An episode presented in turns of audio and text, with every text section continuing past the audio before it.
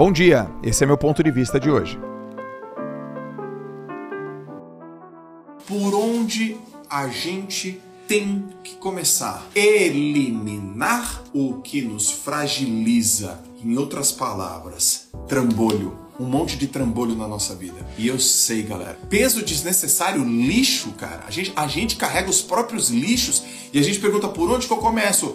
Limpando essa bagunça, cara. Tem gente que joga videogame é do cacete, tem gente que tem videogame e só atrapalha a vida, turma. A gente, pô, tem gente que. Você não pode ficar jogando videogame todo esse tempo. Ah, mas é legal. Pô, o videogame tá te atrapalhando, o videogame tá deixando você acima do peso, o videogame tá fazendo você não conversar com seu filho, o videogame tá fazendo você atrasar relatório, o videogame tá fazendo você dormir mais tarde, o videogame tá fazendo você não ter uma relação legal com sua família. Joga fora esse videogame, meu. Ah, mas é legal. Eu sei que é legal, mas ele não é produtivo. Pô, cara, você anda com, com gente que não te apoia, que enche o saco e, e que fala que você não vai conseguir, que não tem um hábito, que não tem uma conduta, elimina isso, poxa. Elimina, turma. Porque a gente vai pro trabalho com essa mochila, é lógico que vai ter dor nas costas. Você tá com dívida? Galera, meu, paga tuas dívidas, pô. A gente paga dívida. Devo, não nego, pago quando puder. Quem te ensinou isso, pô? Tá errado, galera. Devo, não nego, vamos ver um, um jeito da gente pagar isso aqui. Me falta confiança. Você precisa construa construa um ambiente de confiança para você, construa um ambiente de confiança para você. Então, por onde que a gente começa em qualquer área da nossa vida, turma? A gente tem que começar eliminando o que nos fragiliza. Por favor, faz isso por você, faz isso para sua família. Elimina o que te fragiliza. Elimina, elimina o que te fragiliza. É falta de confiança? Cria um ambiente de confiança.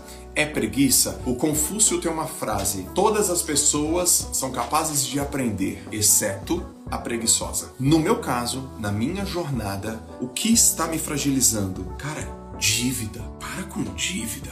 Joel, para de fazer dívida. Olha e se apropria da realidade. Cara, você tá quebrado, meu. Pô, Joel, você tá quebrado, cara. Se liga. Tem muita gente que tá com uma positividade tão grande que é delírio. Velho, você tá delirando.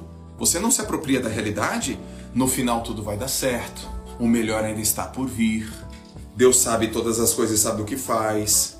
Fica tranquilo que te errou, mas a gente aprende. Não, cara tá muito positivo esse troço, a gente precisa se apropriar e falar assim, cara, eu errei. Não, eu não sou um leão, eu ainda sou um gatinho. Sim, eu tô aprendendo. Eu não tenho conhecimento ainda.